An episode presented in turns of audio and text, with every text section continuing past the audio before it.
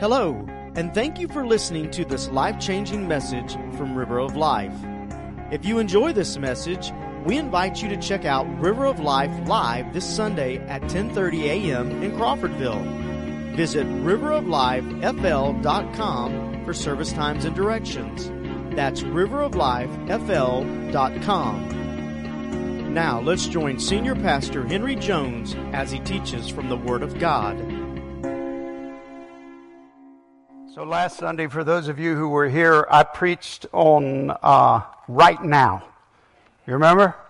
Right now. Right now, God is blessing me. Right now, He's with me. And I talked about seeing a bumper sticker that said, God is blessing me right now. I said I'd looked for 40 years and I'd never seen one of those bumper stickers. Somebody brought me a bumper sticker. God is blessing me right now. Now, I don't think they found that. I think, did you create this or did you find it? You created it. All right. End of a 40 year search right here. God is blessing me right now. Yeah. Amen. He's blessing all of us, whether we know it or not, and He's doing it right now. Uh, this morning, I'm beginning a series of messages entitled Visitations. And this will just be the introduction. We'll just scratch the surface this morning, but it'll get us started.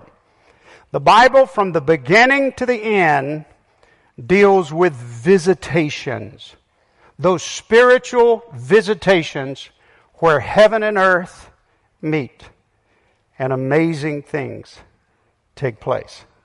Isn't that what we want? Now, the purpose of this whole series will be this to stir up a desire within our hearts for visitations from above. Visitations from heaven. How long has it been since you had a visitation? How long has it been since you heard the voice of the Lord and you knew God was speaking to you? Now, just so we'll all be on the same page, I wrote out a definition for visitations. Now, this is the definition that will work for this study. A visitation is any time and any way in which God speaks to you, gets your attention, reveals himself or his glory, illuminates his word, gives divine direction or comfort, performs a miracle, or just shows up in your life. Now, that's just kind of a real broad uh, definition, but that's what we're going to be talking about through this series. Again, I'm hoping and praying that something will be stirred up in every one of us, and we will long for, seek for, and desire interaction and visitations from above.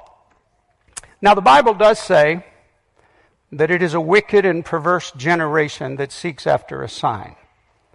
And that is true. Jesus said that. And what Jesus was saying is if you need a sign, a wonder, a miracle, a marvel, if you need something like that to happen in order for you to believe, then that's a, a wicked and a perverse generation. And, and Jesus said, uh, that's not going to happen. No sign's going to be given for that. And I want to tell you, I have even prayed for people in the past that were unbelievers, and I pray, God, do something for them. Perform a miracle, a sign, or wonder. Just do something, Lord, so that they will believe in you. And those prayers are mostly unanswered because it's a wicked and perverse generation that seeks after a sign. I don't believe anybody here is seeking after a sign. You wouldn't be here. Uh, and so remember that now. But on the other hand, I want you to understand that it is a holy generation that loves Jesus, that loves and longs for His Word, that loves and longs for His presence. It is a holy generation that desires a close encounter with the God we love. Oh, that's a holy generation. There's certainly nothing wrong with that. And as we shall see in this study, the Bible doesn't just talk about visitations. The Bible promises visitations. Now, I want to stop right here and kind of bring you up to speed. What I'm about to share with you is going to cover about 25 years. And so it's a long time. It won't take me that long to do this, but, uh, but I want to give you the journey. Uh, this church has been on an incredible journey. And I have pastored this congregation. Some of you, I've been your pastor for 33 years. And I just want to thank you. I mean, I can't believe you put up with me that long. I'm serious.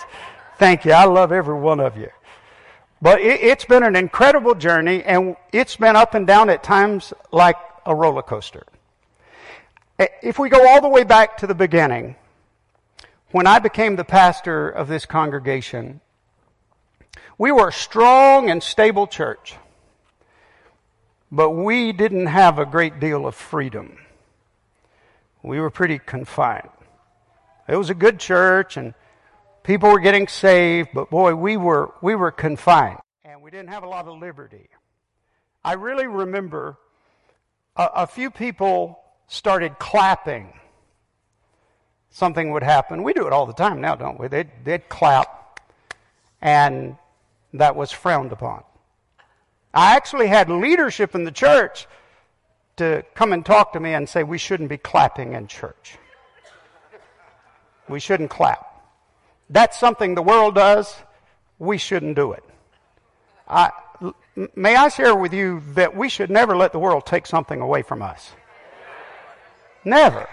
Yeah.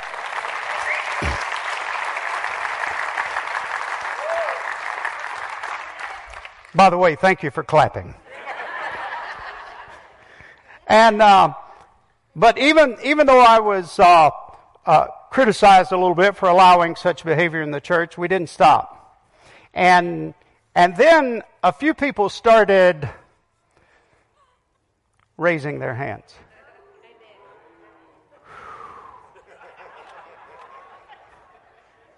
Man, I was uncomfortable. And, and, and we had some people that just didn't like that. That was too much like those charismaniacs. And uh, so I got talked to about that. And then, lo and behold, we had one service where up in the balcony, we were in another building now uh, at that time, up in the balcony, the Spirit moved, and we had a woman up in the balcony that just started shouting. And uh, the Spirit of the Lord just got on her and she started shouting. Now, if we're in a worship service around here and you start shouting, more than likely nobody's going to hear you because everybody else is shouting and rejoicing. But I got called on the carpet for this one. You have to stop that kind of behavior.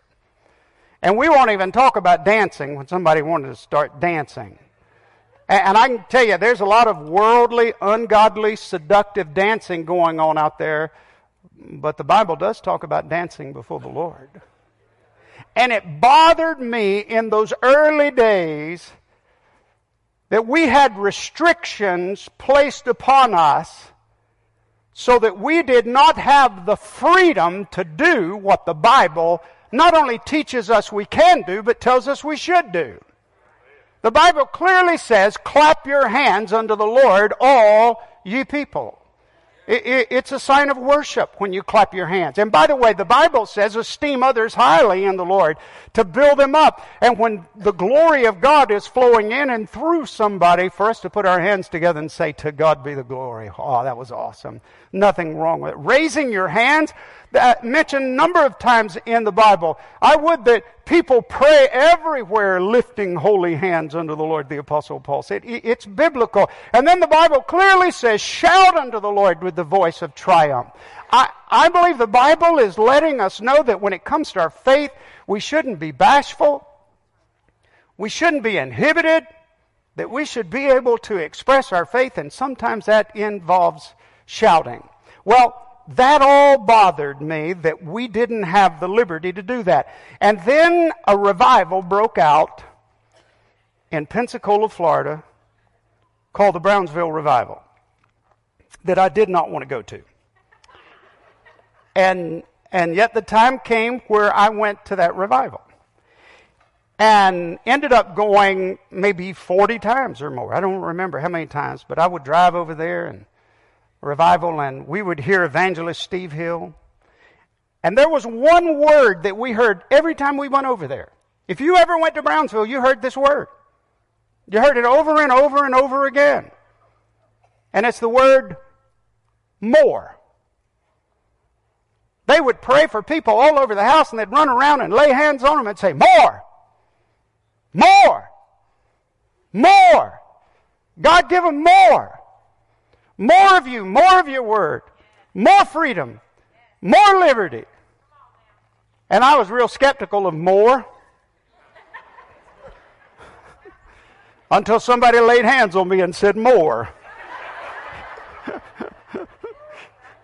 and that was when I ended up on the floor. and uh, but so so we got it.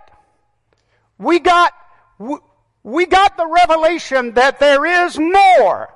And church, I want to tell you, there's always more. Our God is too big. He can't be confined. He can't be defined. There's always more.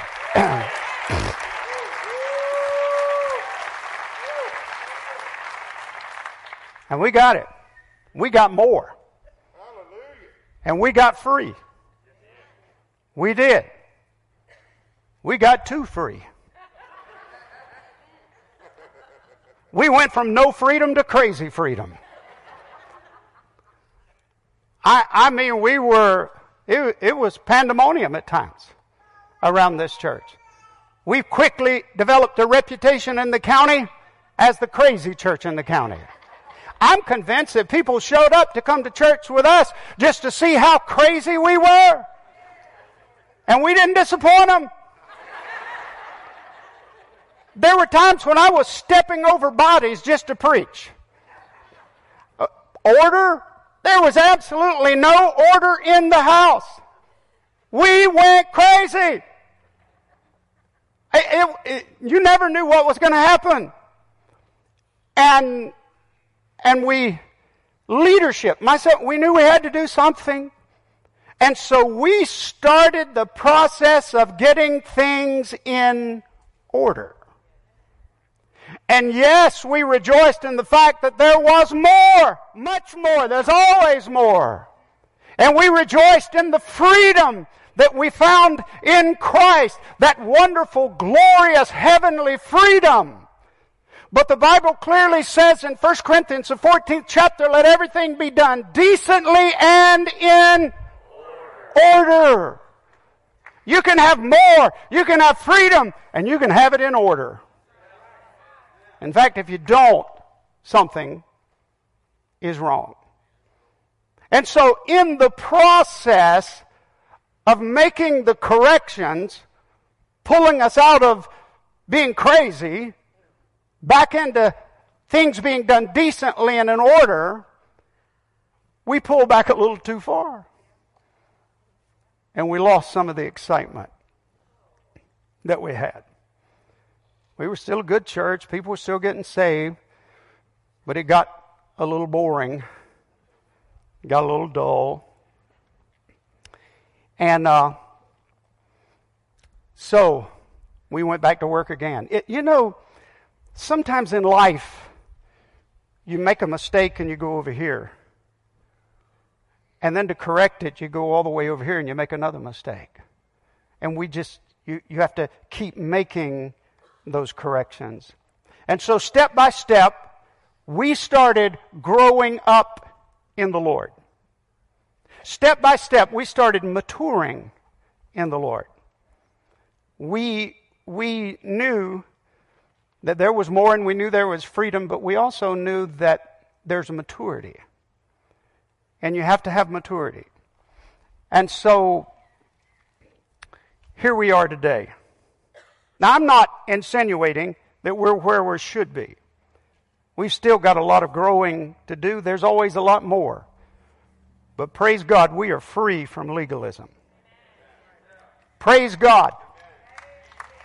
Amen. Praise God, we're free from unbiblical traditions. I don't think we'll ever let anybody else tell us that we can't do something the Bible tells us we can do. And praise God, we're free to worship. We're free to celebrate our faith. And we're free to make changes under the leadership of the Holy Spirit. By the way, the way we did it yesterday may not be the way the Lord wants us to do it today. You have to have freedom to do that. We have freedom to obey His Word, freedom to seek Him with all of our hearts. But listen, but we do not have freedom to do anything we want to do. We don't. We are set free in order to be slaves. One more time. We're set free in order to be slaves. I didn't make that up. Listen to 1 Peter 2:16. For you are free, yet you are God's slaves. So don't use your freedom as an excuse to do evil. You've been set free from the world. You've been set free from sin. You've been set free from the traditions of men. But you're not free to do anything you want to do. You're free to be a slave to God, His Word, His teachings, His standards. That's the freedom we have. Freedom to be slaves of God. That's our freedom. Now I said all that because I need to make a commitment to you. I'm going to make a twofold commitment right now. And you'll need to remember this as we go through this series. First part of the commitment is this we are never, ever, ever going back to dead religion bound by man made rules and regulations. We're never going back. If you want a dead church, this is not the church for you. We will gladly recommend some churches and move your membership. We're not going back to being a dead church. Here's second part of the commitment. We are never going back to crazy, out of control, so-called freedom that ignores the teachings of the Bible. We're never going back there. If you're looking for a church that gets all worked up into a frenzy and explodes into chaos and confusion where everybody's doing whatever they want to do, this is not the church for you. I, have actually had people come into this church. I've had several situations like this, but I had one family come into this church, told me, this is what they told me. We, we get filled with the Holy Spirit every now and then and we just take over. And we're going to, there'll be times we're going to interrupt you right in the middle of your message. There are going to be times we're going to stop the song service. There are going to be times we're going to interrupt everything that's going on in the house. The Holy Spirit's going to hit us and we're just going to take over. Do you understand, Pastor? I said, Yes, I do. Thank you for sharing with me. And do you understand that there will never be a time when you will ever walk back through the doors of our church? You think I'm joking? I'm not. I said, don't ever come back. I'm going to tell the ushers to turn you away at the door. You don't get to come back. You don't get to bring disorder into the house of God. You don't get to do what you want to do when you want to do it. There's order, there's protocol, there's a way for things to be done. They called me, they were all upset. I said, go somewhere else. There are churches that would love to have you. There are churches that don't think they've had church until everybody goes crazy. This is not that church. Now I'm just, I'm just being straightforward with you. These are things you probably don't have to think about, but I have to think about as a pastor.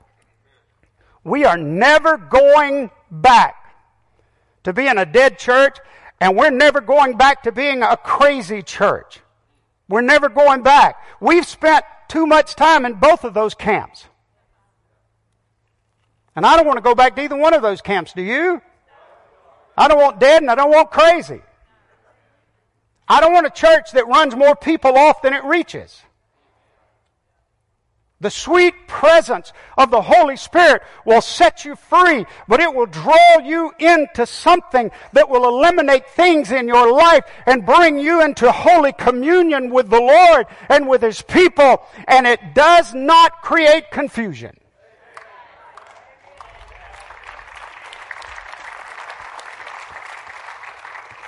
So we're not going back. We're going forward. And here's where we're going. We're going after the deep things of our God. We're going after close encounters with the God of Abraham, Isaac, and Jacob, the God and Father of our Lord Jesus Christ, our God, our Father. We're going to seek for close encounters with Him. We're going after visitations from heaven. The whole purpose of this series I'm about to preach to you and share with you over the next four, five, six weeks will be this that you need to personally long for visitations from above and that you need to pray and long for visitations upon this whole body of Christ, where God visits us and does what only He can do. Uh, we're going after the things of God's Word that whatever the Bible tells us we can have and embrace and live in and celebrate, we're going after that. Not a freedom to do as we please, but a freedom to go after the things that the Bible says should be a reality in our lives. So, Having said that, you might need to reflect back on these remarks as we go through these, these series, this series. Now back to our subject, visitations. It's all over the Bible. It's all over the Bible. From the beginning of the Bible to the end of the Bible, it's about visitations. It's about heaven and earth meeting. It's about interaction between a spiritual world and a physical world. The book of Genesis opens up with visitations uh, the book of Revelation ends with visitations, multiple visitations, and they're all in between visitations. One passage in the Old Testament says, I will visit you and perform my good works and my good word toward you. Another passage of Scripture says, The Lord had visited his, his people by giving them bread. I pull these because it actually has the word visit or visitation in it. They heard that the Lord had visited the children of Israel. See, when God visits, people know it. Uh, the Bible says the Lord visited Sarah. The Bible says the Lord visited Hannah. In the book of Psalms, we're told that God visits the earth. Doesn't that make sense? God created it, didn't He? It's His creation. We'll, we'll talk about this in depth during the series, but sometimes God just visits. We'll read about those times where God walked in the camp among the children of Israel. Why wouldn't He walk in the camp among His own church? He visits the earth. The psalmist also said that God visited him in the night season. And then in the New Testament, we read these words, for he has visited and redeemed his people. And, and, and as we get closer to Christmas, we'll really talk about this. The greatest visitation of all. In the fullness of time, God sent forth his Son, made of a woman, made under the law, to redeem them that were under the law. The greatest of all visitations. But it says, For he has visited and redeemed his people. I don't want to disappoint you, but when it says his people, it's not talking about you. It's not talking about me. When it says he has visited and redeemed his people, it's talking about the nation of Israel. It's not talking about you. But don't get your feelings hurt. Because in the book of Acts, it says God has now visited the Gentiles to take out a people for his name's sake. God is a visiting God. I've been trying to make a list of all the visits that I could find. Brother Charles has been helping me, and we started in Genesis, and we're trying to go all through the Bible and, and, and make a list of every time there was a visit, a visitation, and we're just mind boggled at this point. There's so many of them. I'm convinced that God wants to visit us and commune with us and fellowship with us. Now I've heard it said, and you've probably heard this too, that we as Christians don't need a visitation because we already have a habitation. Meaning Jesus inhabits us. He lives within us. And that is true. And, that is a pretty neat play on words. We don't need a visitation because we have a habitation. But the fact is, that's just not true. That's not what the Bible teaches. And, and I'll just give you three examples this morning to kind of let you know that no matter how close you walk with the Lord, no matter how sure you are that He lives in your heart, visitations can be in your future. Let's take John, for example. The Apostle John sat in the lap of Jesus. He was the youngest of the disciples. Um, he walked with the Lord. He was there when the Bible says he breathed on them and they received the Holy Spirit. Saved, a disciple, an apostle, born again, if you please. New life with Christ living in him. And John has all these visitations. After that, even in the book of Revelation, Simon Peter was there on the day of Pentecost when there was an outpouring of the Holy Spirit, the baptism of the Holy Spirit. And Simon Peter got up and led thousands to salvation because he was saved. He was obedient. He was walking with the Lord. And yet Simon Peter, and I'll be showing these to you, Simon Peter has these visitations after that. And then the Apostle Paul. The Apostle Paul saved, transformed on the Damascus Road. Uh, the Apostle Paul, uh, ordained of God, called and chosen of God. And then the Apostle Paul has these visitations throughout the rest of his life. We're taught as Christians in the book of Hebrews, listen to this now. We're taught in the book of Hebrews, uh, can I just stop and ask you, you really do believe the Bible, don't you? All right. So we're taught in the book of Hebrews to be hospitable and receive strangers because God just might send one of His angels to visit with you. You don't want to mess that up, do you? God might send one of His messenger angels to communicate with you. And by the way, throughout this series, you're going to hear a lot of testimonies about angels. And I have never heard one that didn't have a point to it.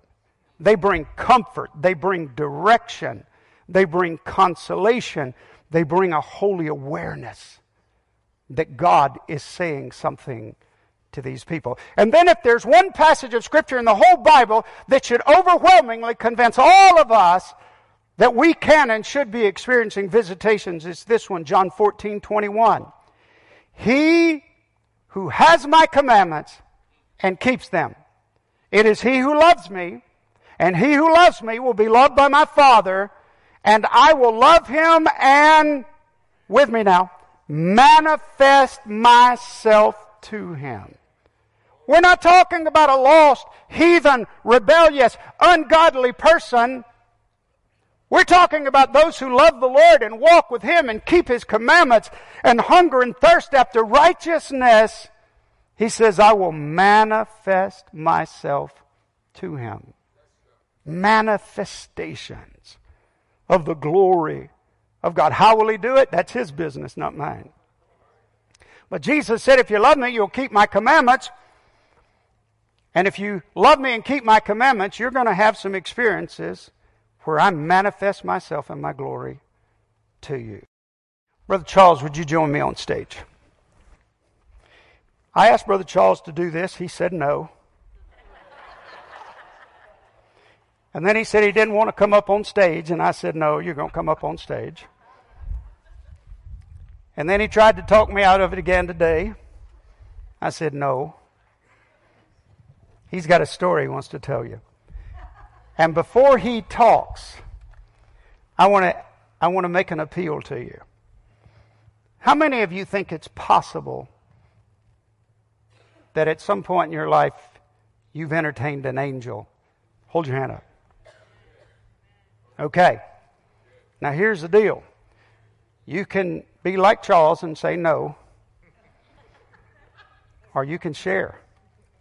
And I believe if God, un- unless He told you not to tell anybody, and sometimes I think the Lord lets things happen to us and says, don't tell. This is just between us.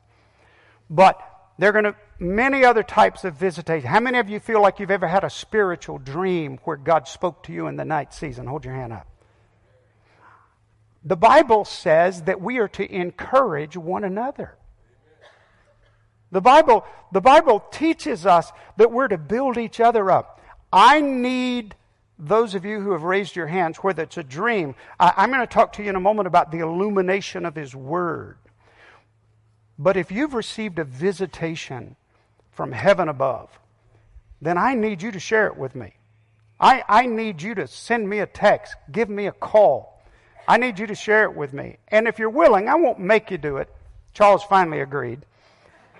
Uh, I won't. I won't make you do it. If you don't want to get up here, I'll tell your story for you. But I want this congregation. I, am sho- Are you shocked at how many hands were raised out here?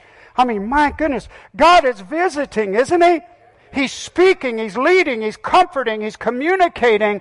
And I believe we can take that to a new level in this church. So I need to hear from you because every Sunday I want some, one or two people to get up here and to share a visitation they've had. Brother Charles, tell us about what happened to you. You know, the Bible does say that we need to be careful how we treat people because sometimes we entertain angels unaware. That's right. So uh, I'm going to tell you a story. I uh, uh, um, preface it just a little bit to let you know where I was. It was probably in the late 90s. I had gone through a lot of a lot of trouble in my life. A divorce, uh, uh, lost a career, uh, lost my ability to pastor church anymore because of the denomination I was serving in having problems visiting and having my son uh, in my house. I was always trouble. Anyway, a lot of trauma had taken place in my life, uh, along with the time of the fact that I had had a mental and emotional breakdown uh, uh on the job, and I had to be taken out uh, by uh, medical people because I was suffering from PTSD from war trauma. So a lot of trouble in my life. I finally got things stable. I, I, I had uh, maintained a, a, kind of a tumultuous relationship with the Lord, but it was a relationship. I found myself at, at Christian Heritage Church over in the northern part of uh, Leon County. I was serving there. I was teaching uh, at that time a, a, group of young college men uh, leading a Bible study uh, on uh, Sunday mornings and, and sometimes Sunday nights. Uh, we, we do it two times uh, on Sunday. But, but uh, these men were dedicated to the Lord. They loved the Lord. They wanted to know more about the Lord. And God uh, was using them in a, in a great way to restore me also, to help me to stabilize my life. So frequently we would go down on Tennessee Street in Tallahassee on Friday night or Saturday night, which if you've ever been down in that part of, of Tallahassee on Friday night or Saturday night, you know what goes on down there. The people drunk staggering up and uh, drunk students up and down the streets. And so they wanted, they loved to go down there and take Bibles with them, leaflets with them, and stop and witness to people and talk to people about the Lord. So we, we met all of us together in, at a, a parking lot uh, at a local bank in that area. We gathered together, we prayed together, and then they took off down about ten of them down this down the sidewalk down to uh, uh, toward FSU campus, uh, talking to people, witnessing to people, and I just kind of followed along with them and uh, and made sure that everybody was uh, off at a good start. And as I was going down that section of Tennessee Street where Monroe Street crosses there is uh, there is some buildings there, and and there are little alcoves, little side entrances into those buildings down going down Tennessee Street. And so when I walked down the street, I looked over, and there was a, a woman sitting uh, in an alcove. She w- was a typical homeless woman. she had on an old ragged hat with a brim on it, and she was dressed in, in a baggy, uh, kind of a dirty looking coat, and she had a bag over on the side. So typical, what you would think a typical homeless person would be.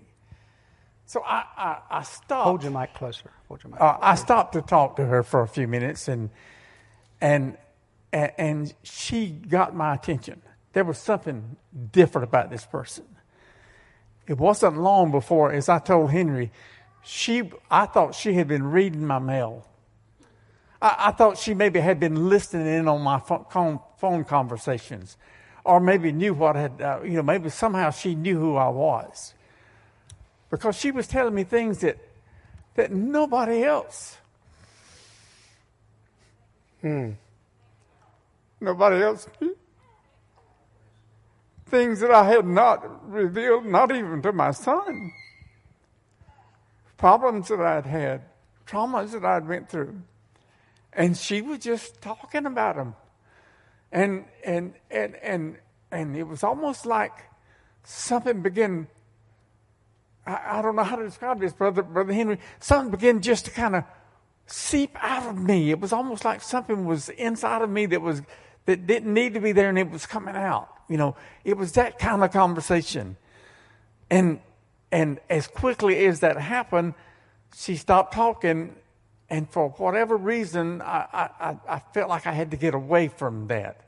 So I walked down the sidewalk, and then when I realized what had happened to me, I said, "Wait, wait, wait, just a minute. How how is that possible? How could she know th- those things?" And so I walked back up, turned around walked back up to where she was sitting in the little alcove on the steps to ask her how she knew that. And you might have guessed it, she wasn't there. Uh, and it took me a while to realize I'd been talking to an angel. Uh, and, and she brought more relief to my life than I'd ever I had felt in years and years and years. So, brother. Amen. Amen. Come on, I'll help you down.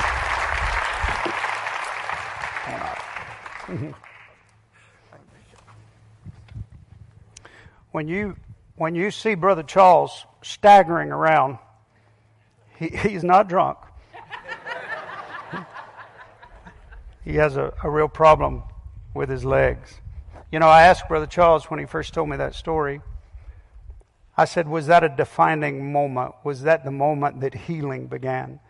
Was that the moment that you knew God still loved you and cared for you? And he said, Yes. That was the moment that turned everything around. And uh, uh, God loves us. And by the way, this is what it says. You can find this in Hebrews chapter 1. It says this it says, Are they not all, talking about angels, are they not all ministering spirits sent forth to minister on behalf of those who are heirs of salvation? God has ministering spirits. And so uh, He sent one to minister to you. We're going to hear a lot more angel stories before this is over with. And I hope it creates a longing in your heart. You guys are going to start being nicer to strangers than you've ever been in your whole life. It's going to change the way you deal with people. And so uh, now I want to I want to share uh, a visitation that I believe saved my life, and then I'll close with this. But it'll give you some idea of where we're going. I had a I had a visitation that I really do believe saved my life. Uh, not too long after we got to the dome here, I got sick. And to be honest with you, I think it was uh, spiritual and physical. And I ended up in the emergency room. Uh, I received some bad reports from the doctors. I felt like I was dying. It was so bad that I met with the church board and asked for a leave of absence. I, I remember the board, for some reason, met that night out in uh, the foyer out here and made a circle, and I asked for a leave of absence, and for a month I didn't show up. And I decided I'd find a place where I could pray, a place where nobody could find me. And I did. I found a place and I started going to that place every day and I would pray for an hour or two and some days I'd spend all day long. I was seeking Lord. I don't know if you've ever been there or not, but I honestly felt like I was dying. I felt like I was dying physically. I felt like I was dying spiritually. I was in a wilderness. I was going through what some of the theologians call the dark night of the soul. I, I certainly wasn't fit to, to minister to anybody. And I cried out to the Lord day after day. I cried out to the Lord. And then one day, the Spirit of the Lord spoke to my heart. And by the way, if the Spirit of the Lord speaks to your heart, guess what? You just had a visitation. We don't have to make too much out of it, do we? That's a visitation. You may not see anything, but that's a visitation. And the Spirit of the Lord spoke to my heart and said to me, Read the book of Hosea. Well, I'd read the book of Hosea before, and I thought, what in the world do I need to read the book of Hosea for? And what I found out was, as I read through the book of Hosea several times, is that was one of the biggest messes you'll ever find in the Old Testament. Man, I, you talking about a bad situation? I mean, there was confusion and worldliness and ungodliness and just a mess. And what I realized as I was reading the book of Hosea is that our God can show up and turn a mess into music.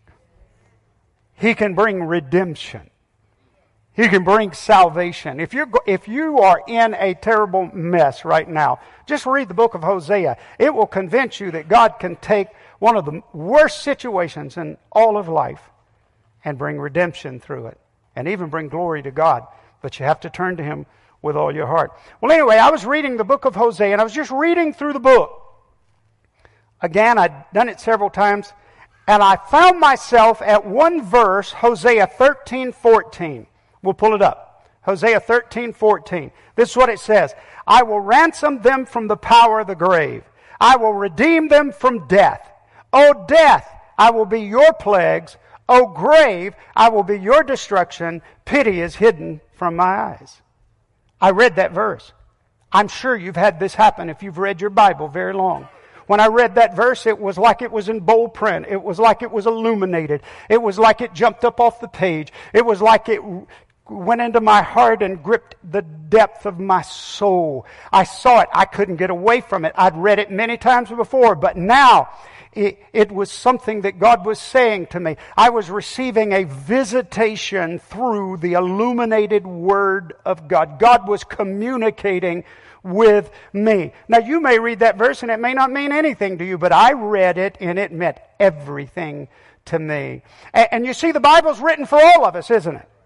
But you can read this Bible that's meant for all of us, and God has a way of taking one verse, one word, one statement, one phrase, and lifting it out and gripping your heart and teaching you something, getting you through a hard time, getting you through something you don't think you can get through.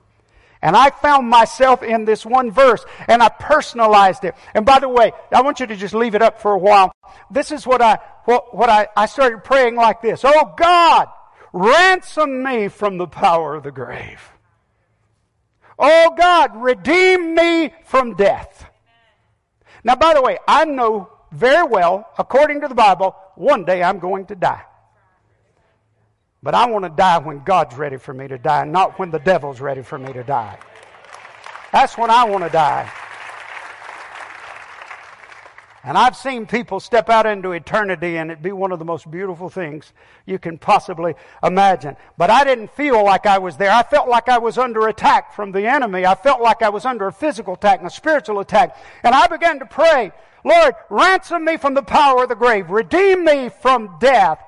And, and then I started praying. I took the last part of that verse and I, I started praying, Oh God, put to death that thing that's trying to put me to death. Uh, look at that last part. Pity is hidden from my eyes. Oh God, this physical thing, this spiritual thing, this attack that I'm under right now, that I've been battling with. Oh God, I'm asking you to have no pity on this thing that's trying to destroy my life. That's trying to take me down physically and spiritually. Have no pity. Ransom me from the power of the grave. Redeem me from death. Be the plague against that thing that's trying to plague me. I pray, Father, that you will have no mercy on this thing. And I want to tell you, much like it wasn't as dramatic as what we just heard from Charles, but I'm going to tell you that verse, I started healing right at that moment. The life started coming back into me. I'd received a word from God. By the way, friends, if Simon Peter can walk on the word, and you do know he didn't walk on the water, he walked on the word. You try to get out and walk on water without God giving you a word. That's not going to work. If Simon Peter could walk on the Word, when God gives you a Word, you can walk on it. You can stand on it. You can rejoice in it. You can celebrate in it.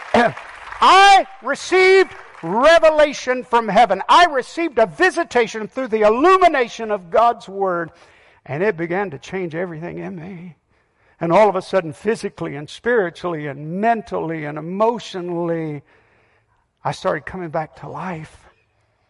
And, and, and by the way, I've shared that passage of Scripture with hundreds of people that I felt like needed to look at death in the face and say, Oh God, ransom me from the power of the grave, redeem me from death. And, and, and God has used that. Now, I want to close with this. I don't think that visitation in that private place, that secret place where I was going to pray, I don't believe that just happened. I believe there was a reason it happened. And I believe there's a biblical reason it happened. And I believe every time you receive a visitation from God, every time there's an illumination of the Word or an encounter with a stranger that re- reads your mail, I believe every time that happens, there's a reason for it. And here's the reason. Here it is Matthew 7 7. Ask and it will be given to you. Seek and you will find. Knock and it will be open to you. There are some blessings from heaven. There's some interaction from heaven above.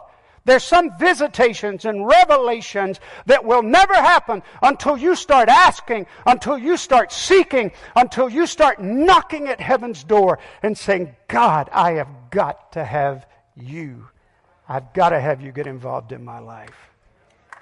Amen.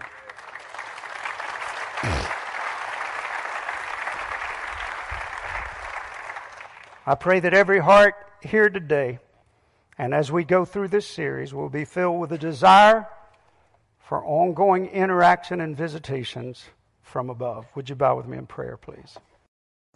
Thank you again for listening to this life changing message from River of Life. If this message has touched you today, or you need someone to pray with you, then please let us know. You can call us at 850 926 1200 or send an email to info at riveroflifefl.com. We also encourage you to visit River of Life this Sunday at 10:30 a.m. in Crawfordville. For more information, visit us at riveroflifefl.com.